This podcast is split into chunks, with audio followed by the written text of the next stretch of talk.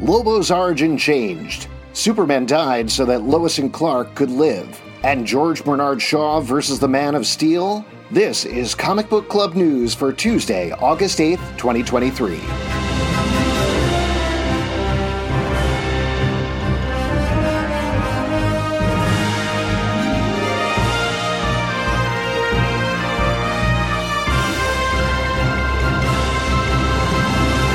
I'm Alex Zalben, and here's today's top story. Spoiler warnings on, but in the 2023 Superman Annual released today by DC Comics, the publisher is making some big changes to the origin of Lobo. The character, popularly known to children far and wide as Space Wolverine, was positioned as a more violent 90s flip of Superman. Instead of escaping his dying home planet of Czarnia, a la Superman's Krypton, Lobo killed everyone, making him the last Czarnian. That all changes in a new storyline by writer Joshua Williamson, which includes a last page reveal that Superman villain Brainiac has a bottle containing Czarnia. Similar to Superman's bottle city of Kandor, this seems to be a shrunken version of Czarnia that presumably contains hundreds, if not thousands, of Czarnians taken before Lobo's genocidal purge making Lobo decidedly not the last Czarnian. Though it remains to be seen how this story will pan out in the pages of Superman, a tease promises you'll see more on this in Superman number 6 in November. It is potentially reminiscent of a now out of continuity 2008 through 2009 storyline, which found Kandor growing to normal size and Superman dealing with 100,000 other superpowered Kryptonians. If something similar happens here, though we don't usually editorialize on this show, we will say that's a lot of Lobos.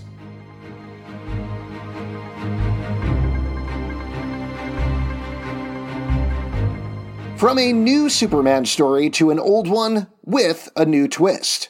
Fans of the character may already know that plans to kill Superman in 1993 came about because a previously planned story to wed Clark Kent and Lois Lane was taken off the table thanks to a similar storyline coming up on the TV show Lois and Clark The New Adventures of Superman. However, a new report from IGN detailing the 90s comic book boom and bust paints circumstances differently. While previous reports seemed to depict DC Comics as deftly stepping aside to make way for the TV show, according to writer Louise Simonson via IGN, the move to off the Man of Steel was anything but deferential. Quote, we were pissed off. So Jerry Ordway said, let's kill him, and we said, yeah, let's kill him, Simonson told IGN. Simonson details how even though the writers knew the event would be successful as, quote, death sells, it wasn't until CNN picked up the story of Superman dying that the series blew up internationally. The Death of Superman went on to become the best selling comic book of 1992 with 6 million copies sold, and Superman remains dead to this day.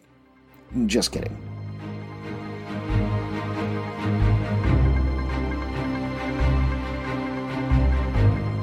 Our final Superman centric story of the day concerns a surprising document that mentions famed playwright George Bernard Shaw in regard to potential legal action against the creation of the Man of Steel. Unearthed as part of an upcoming auction by the site Bleeding Cool, the Pygmalion playwright was noted as one of the clients of a lawyer also representing Philip Wylie. Wylie was the author of Gladiator, a novel published in 1930 that DC Comics fans have long noted bears some similarity to the stories told in Action Comics number 1, the first introduction of Superman. Based on the document, a letter between National Comics executive Jack Liebowitz and Superman co creator Jerry Siegel, it seems that Wylie was the main thrust of the potential lawsuit. Shaw is of note because he wrote a play titled Man and Superman, which was published in 1903. However, only Wylie is mentioned in the letter as taking potential legal action. Clearly, no legal action was taken on either the part of Wylie or Shaw. But if you would like to own the letter, bids on Comic Connect currently stand at $110, or in 1939 dollars, about $5.66.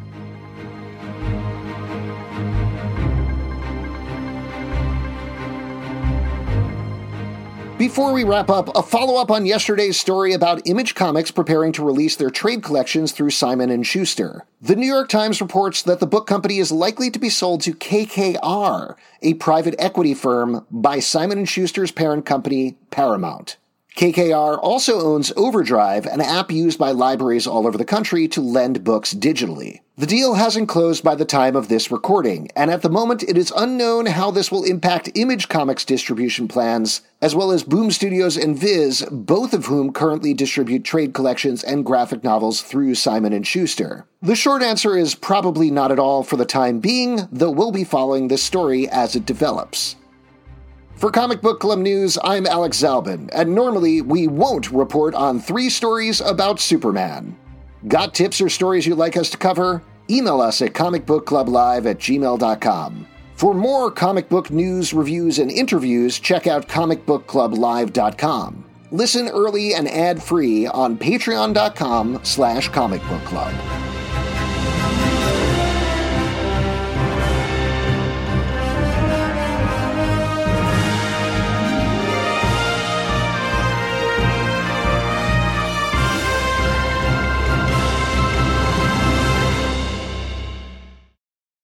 $5,000. That's the average amount of money people in the U.S. are now spending on gas in a year. Five grand. That's crazy. If you drive, you have to download Upside, the free app that gives you cash back every time you get gas. That's right. You can earn real cash back with Upside just by buying the gas you're already buying. You can literally start earning cash back today. I use Upside every time I fill up, and I've already made around two, $300. You're putting gas in your car anyway. Why not get real cash back? If you like free money, download Upside. I'm saving the cash I from using Upside to help pay for a vacation later this year. Download the free Upside app now to earn cash back every time you buy gas. Use promo code GAME to get an extra 25 cents per gallon on your first tank. You can cash out anytime right to your bank, PayPal, or a gift card for Amazon and other brands. Just download the free Upside app and use promo code GAME for a 25 cents per gallon bonus on your first tank. That's code GAME for a 25 cents per gallon bonus.